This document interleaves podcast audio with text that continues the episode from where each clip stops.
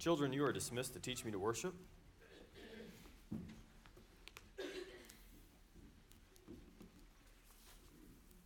Let's go to the Lord in prayer.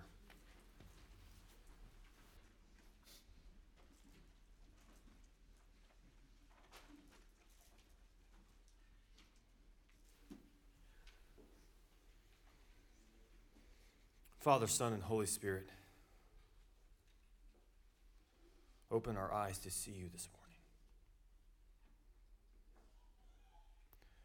Reveal to us the great love that you have for us in Christ.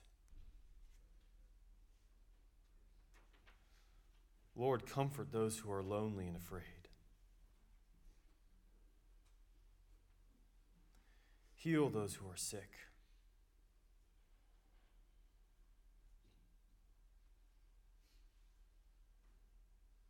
Lord, bring comfort.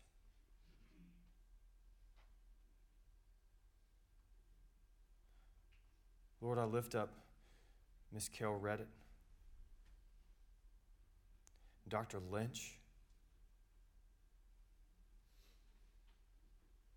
Miss Claire, Miss Cynthia,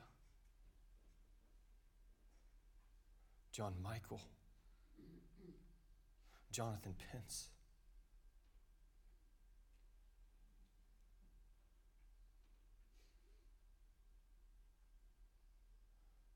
Father, the list goes on of those who are suffering,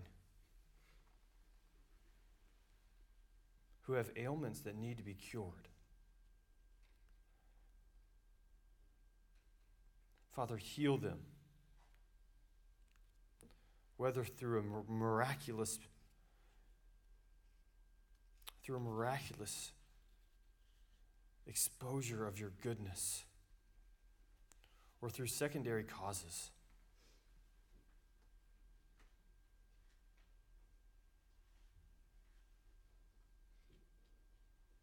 Lord, we pray for Christ Presbyterian Church that we might be a body, that we might be a people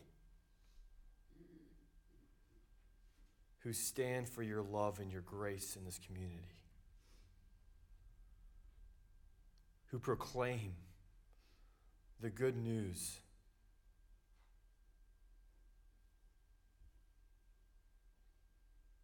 Lord, we ask that you bless these gifts that we have provided. That this will just be an extension of our everyday ministry to our community. To reveal the generosity that we have received ourselves in Christ.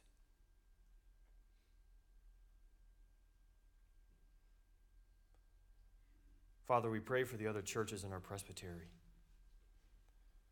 Lord, bind them together, keep them from the evil one. Lord, where there is disunity, I ask that you expose it, that you call those to repentance who are in sin.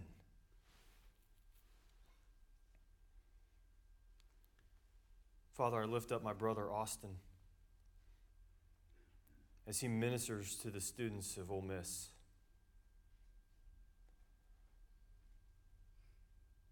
Lord, may he week after week proclaim Christ crucified and resurrected, the only hope of salvation. Father, we lift up our leaders. I pray for President Biden and Vice President Harris, for our justices, for our senators, for our representatives, even for our mayors and our aldermen.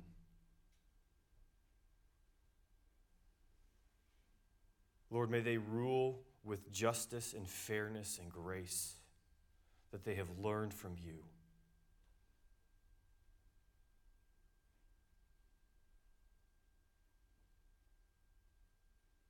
Father, we ask that you bless this world. We ask that you bless Mark and Liz Scheibe. Bless the family. Bless the work of their hands. Bless their marriage. And Father, may we pray as you taught us to pray. Our Father, who art in heaven, hallowed be thy name. Thy kingdom come, thy will be done, on earth as it is in heaven. Give us this day our daily bread, and forgive us our debts as we forgive our debtors. And lead us not into temptation, but deliver us from evil. For thine is the kingdom, and the power, and the glory forever. Amen. Gloria in excelsis Deo. In the beginning, God created the heavens and the earth. This is the opening line of Scripture. And as I often teach our children in the communicants class, this line sets the pace for the entire narrative. This opening line is very important. Like any good book or like any movie, it introduces us to the main character that we will see on every single page of Scripture God Himself. And then we learn something about this God. He is a God who creates, and He's a God who separates. God, in His good creation, created two distinct yet very separate realms the heavens and the earth. One spiritual, one physical, one visible, one invisible. And these different realms lie within the created order, yet these two realms are separated by space and time. Earth is in the created order in which we live is governed by God's omnipotent providence. And we are constrained by time and gravity and finiteness. Yet God also created the heavens, which He also rules by His omnipotent providence. Yet, we don't know much about this heaven. We don't know much about the spiritual realm. And the only thing that we do know is what Scripture speaks of of this realm where God dwells. God is in heaven. That is what we just prayed in the Lord's Prayer. Our Father who art in heaven. And we also know that in this realm, this is where the angels are. For in the scriptures, we constantly see the angels come from heaven. But heaven is unlike earth that orbits the sun.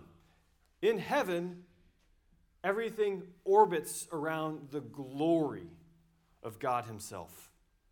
It is His throne room that is at the center of all existence. Even in other religions, all religions recognize this separation between a physical realm and a spiritual realm. Yet there is nothing that we can do to actually prove the existence of a spiritual realm. Because by in fact, by trying to prove it using physical means, we run into a very big problem we sever the distance between the creator and the creature and erase the boundary, which can only lead to Gnosticism. Yet, what the scriptures have chosen to reveal to us is that there is such a realm, and not only is there such a realm, but the heavenly beings that dwell in that realm have come to us. And this is where we are this morning. In the scriptures, we have received a historical account of what happens when the heavenly is conjoined with the earthly. Children, this is children, this is your time to shine, right? You've been coming to Catechism Club every Wednesday. And what is we learn in the catechism? What is God? no body like man. Right? You all said that. I heard. And this is what our confession says, our catechism says God is a spirit, infinite, eternal, and unchangeable in his being, wisdom, power, holiness, justice, goodness, and truth. And Luke describes for us here in the first seven verses of the second chapter what happens when this spirit, this God, who exists outside of creation, comes into the creation. I hope you come back on Christmas morning because that's when I'm going to talk about these first seven verses. But it's not only God who comes down to earth in this passage, it's also these heavenly angels. And this is literally inconceivable. The supernatural power and glory of God is revealed to mere shepherds. And honestly, I don't know what you might expect to find when that happens. When we find ourselves standing at the brink of the conjoining of these two realms, the only thing that I can think of that would happen is exactly what Luke describes as happening. In verse 9, the angel of the Lord appeared to them, and the glory of the Lord shone around them, and they were filled with great fear. The only illustration that I could conceive of to try to express this in our terms is this is you walking around in the pitch dark of night, and the FBI helicopter shines its light upon you. The only thing you're going to do, maybe say a bad word and run, right? They were overcome with fear.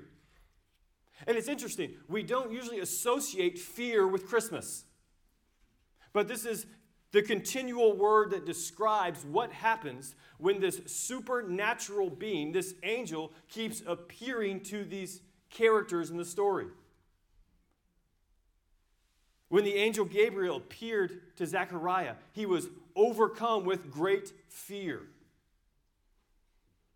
When this angel appeared to Mary, he told her, Do not fear. And this is the regular occurrence of when the heavenly joins the earthly. When Jesus begins his ministry, he tells his soon to be disciples, Throw your nets on the other side of the boat. And when the net's filled with fish, it, Luke tells us they were overcome with great fear.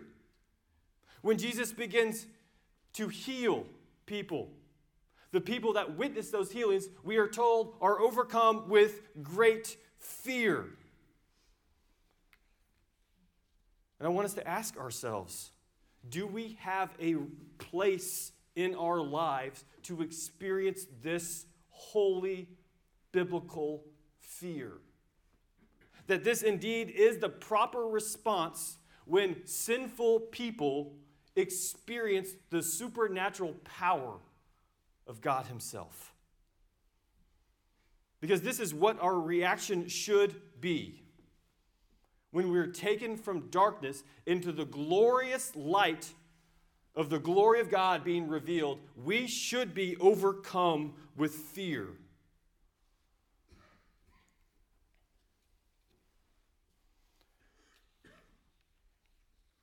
But what I'm troubled by is that are we so contained within the earthly realm that we have no space for this heavenly realm to even enter into our lives? And that because of this blindness, because of our busyness, because of our sin, we are completely incompetent to understand what the presence of a holy God coming to us should actually cause us to do. We are so infatuated and in love with God's creation that we've missed the Creator. But there's good news. Because what I want us to see this morning is that this is exactly where the shepherds found themselves. They had no understanding, no conception, no expectation that heaven would ever be conjoined to earth. And this is where God meets them in his grace. And what I want us to see in the lives of these shepherds is four things the awakening, the worship, the welcome, and the witness. When I was growing up, there was really there's a couple things I didn't like that my parents did. Just a couple. But one of the things I hated most was to be woken up by the lights being turned on. Right? I didn't get a very nice whisper of, honey, it's time to wake up. I didn't get someone to come and scratch my back or to do anything that was relatively gracious or loving. I got the light switch.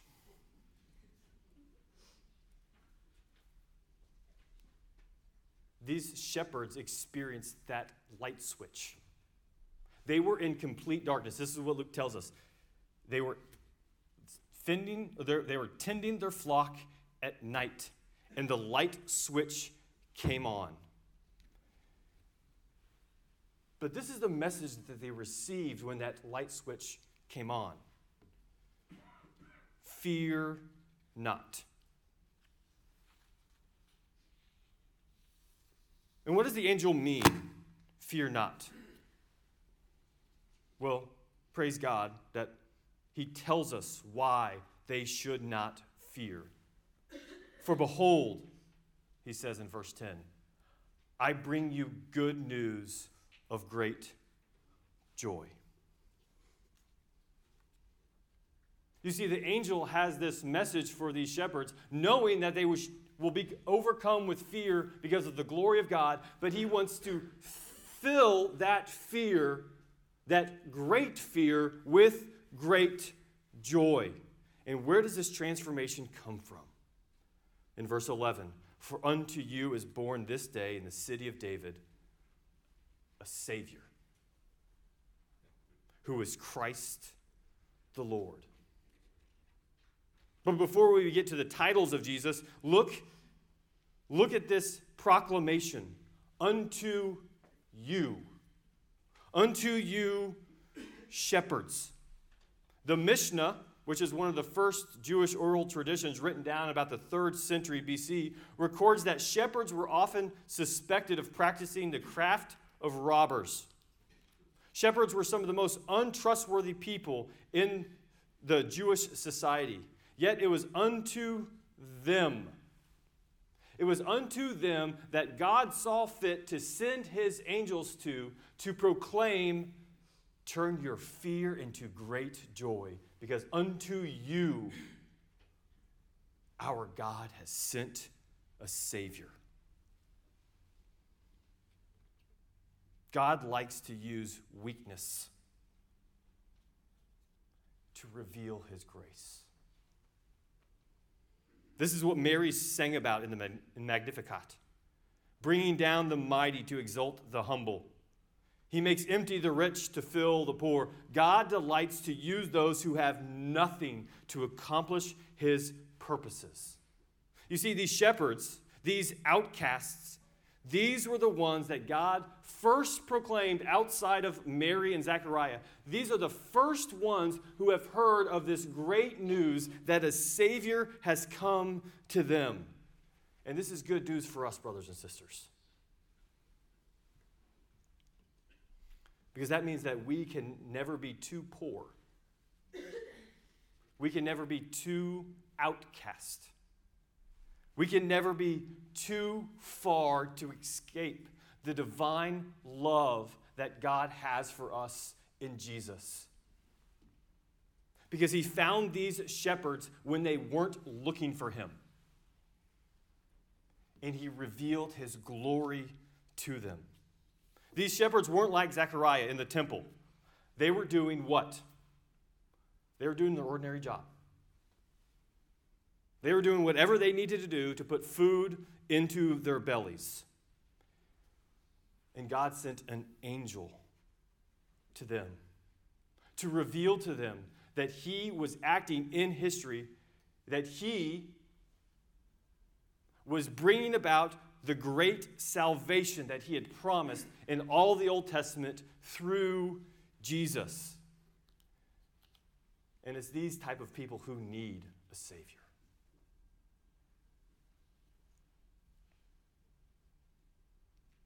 The shepherds were, in biblical terms, woke. They realized that they had never seen something. And God opened their eyes to see his glory. That out of their misery,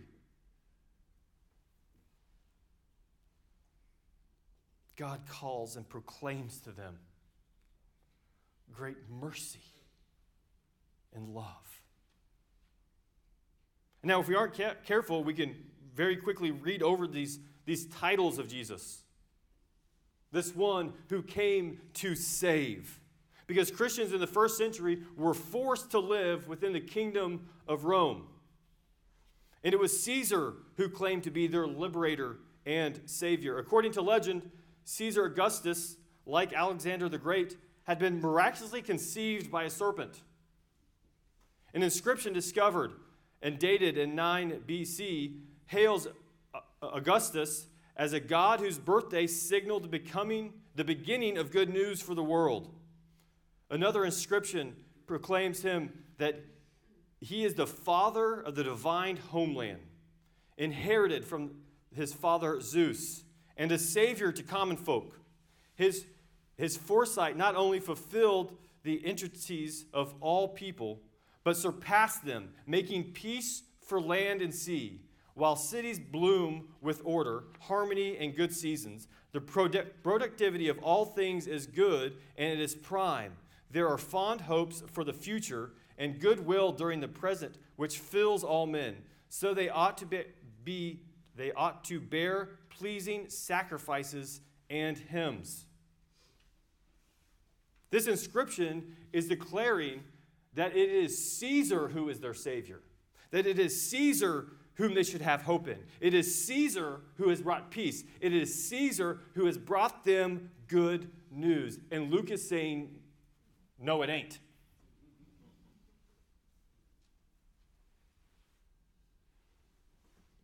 He's implicitly stating Caesar is not your Savior. It's Jesus. And this is great news because the Jews had been oppressed by Rome for centuries. They had continually tried to fight again this oppression. And it's to these people that this angel proclaims the Christ, the Christed one, the anointed one the Lord of all creations, has come to save you.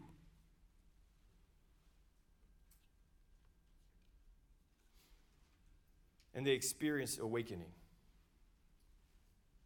For they, saw, they, for they saw, they heard of this good news that God was coming to redeem them.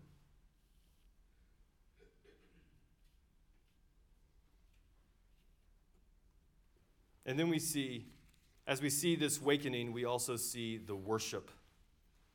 In verse 13 to 14, we see the only natural and supernatural response to such a proclamation.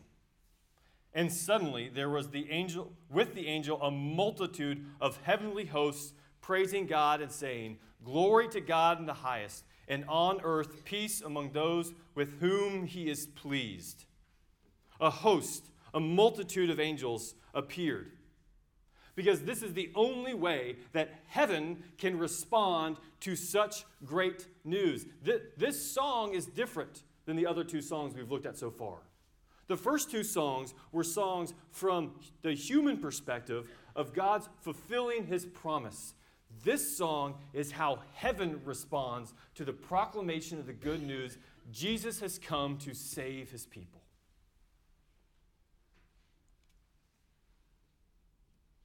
God's glory filled the skies, and the angels began, began to sing. The best hallelujah chorus ever.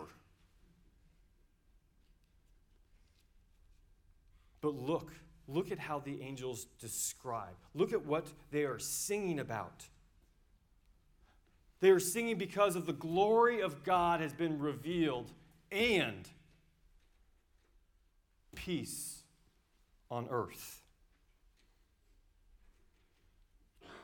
This is the peace that these people, these Jewish people, are hoping for.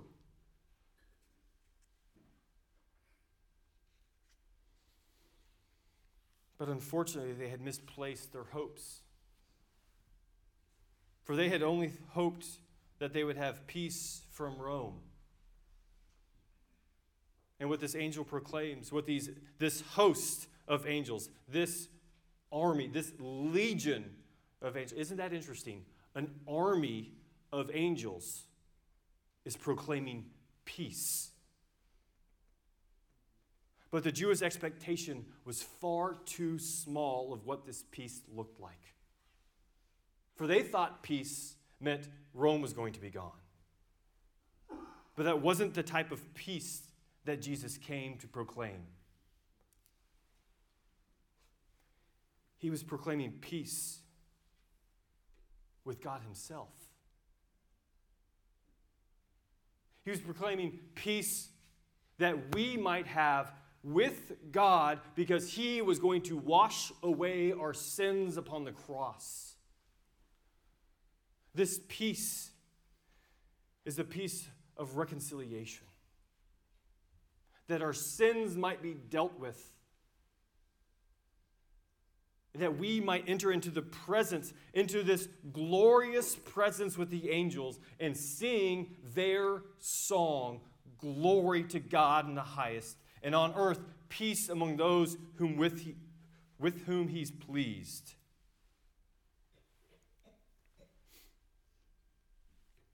I want to ask you, what type of peace are you seeking? Because this is what our society tells us. Our society tells us if you want peace, go and get it.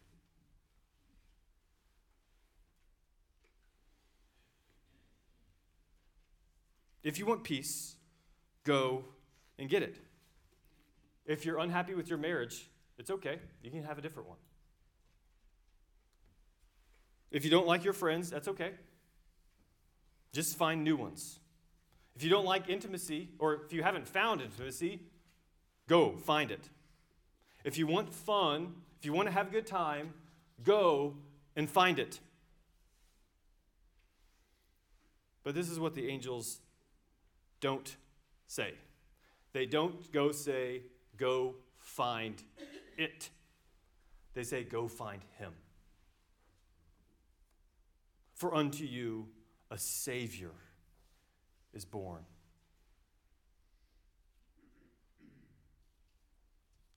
And I wonder how similar we are to these shepherds exiles, loners, self reliant. And where are we looking for this peace? Because the peace that God offers us only comes through Christ. It comes when God is most glorified, and he was most glorified at the cross.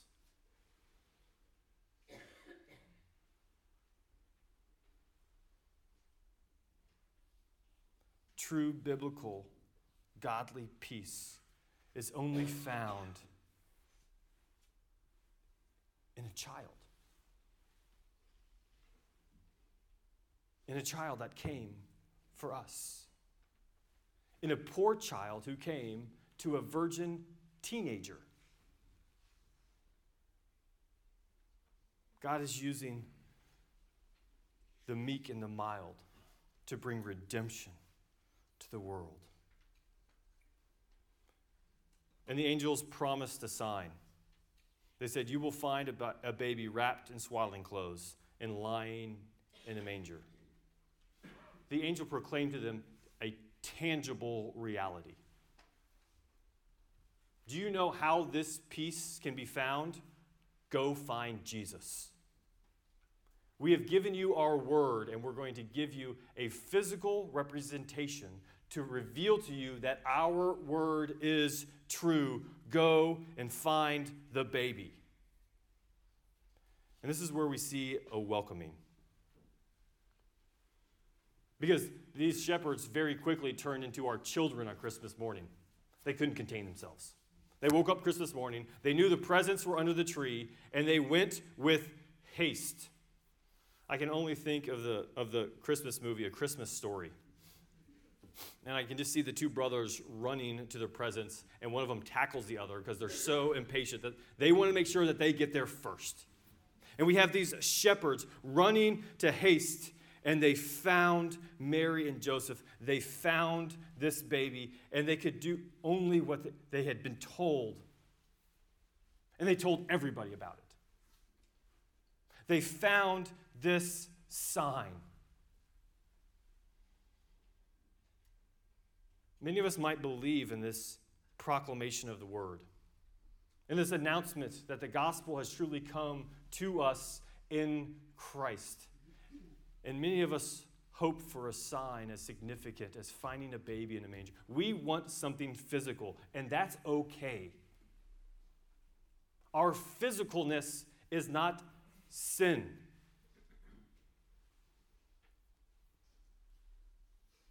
And we have a God who loves us, who has given us a physical sign of his love for us in Christ. What these shepherds experienced was a singular act of the fullness of time of God's salvation in the incarnation of Christ. But because God knows us in our weakness, that we also need a sign to confirm the promises that He has given us in Christ, He has given us this table and this baptism to remind us that Christ came declaring the peace of God for shepherds, for people who don't deserve it, for people who weren't looking for it. Brothers and sisters, do you understand how much God loves you in Christ? He not only sent you a sign, He gave you a promise of Jesus to conform us, to make us look more like Jesus. Because unfortunately, we're more like the sheep in the story. We wander away. But we should come to this table and ask, like we sang, May it be like a fetter, bind my wandering heart to thee.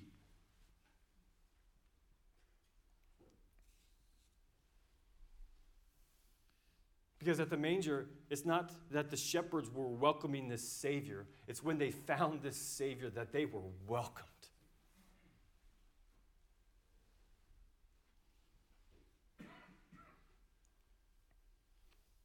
We see awakening, we see the worship, we see the welcoming, and we also see the witness.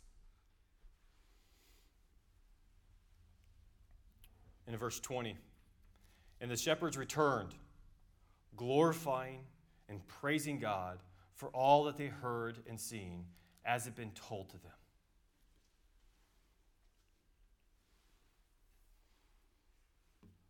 This is the natural response of the Christian life. The good news is proclaimed to these shepherds. A sign is promised. Heavens opened up and declared the goodness and of God's grace that He had for His people. They went and they found this Savior that had been promised to them. The only response that makes any sense is that they would turn and glorify and praise God and tell everybody about it.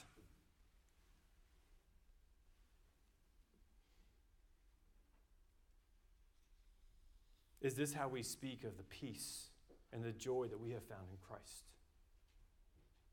Is our natural response the only response that we see as a proper, reasonable outworking of the grace that we have received in this Savior? that we cannot wait. We cannot wait to glorify and to praise God and to tell others of this good news that Christ has come unto you.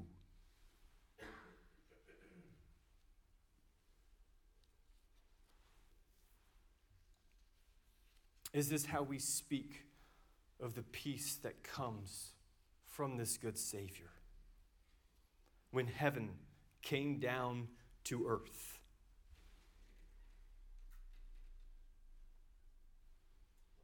This is the Savior in a tangible and a personal way. This Savior is the Savior that turns our greatest fears into joy. He protects us.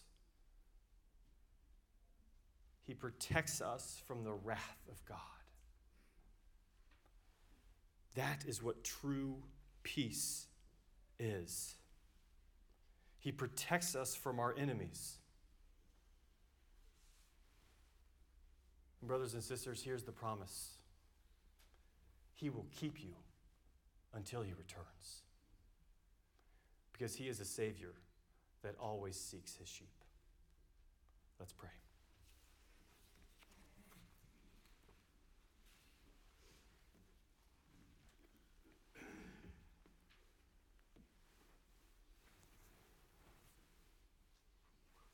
Father, may we hear this great song of the angels.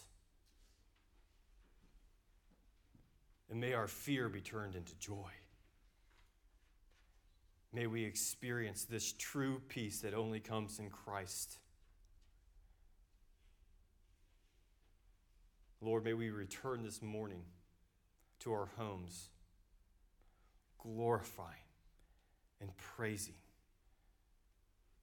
and proclaiming the great news that the Savior has come.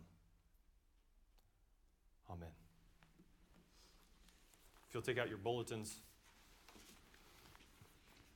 and stand as we confess, as we have done this Advent season,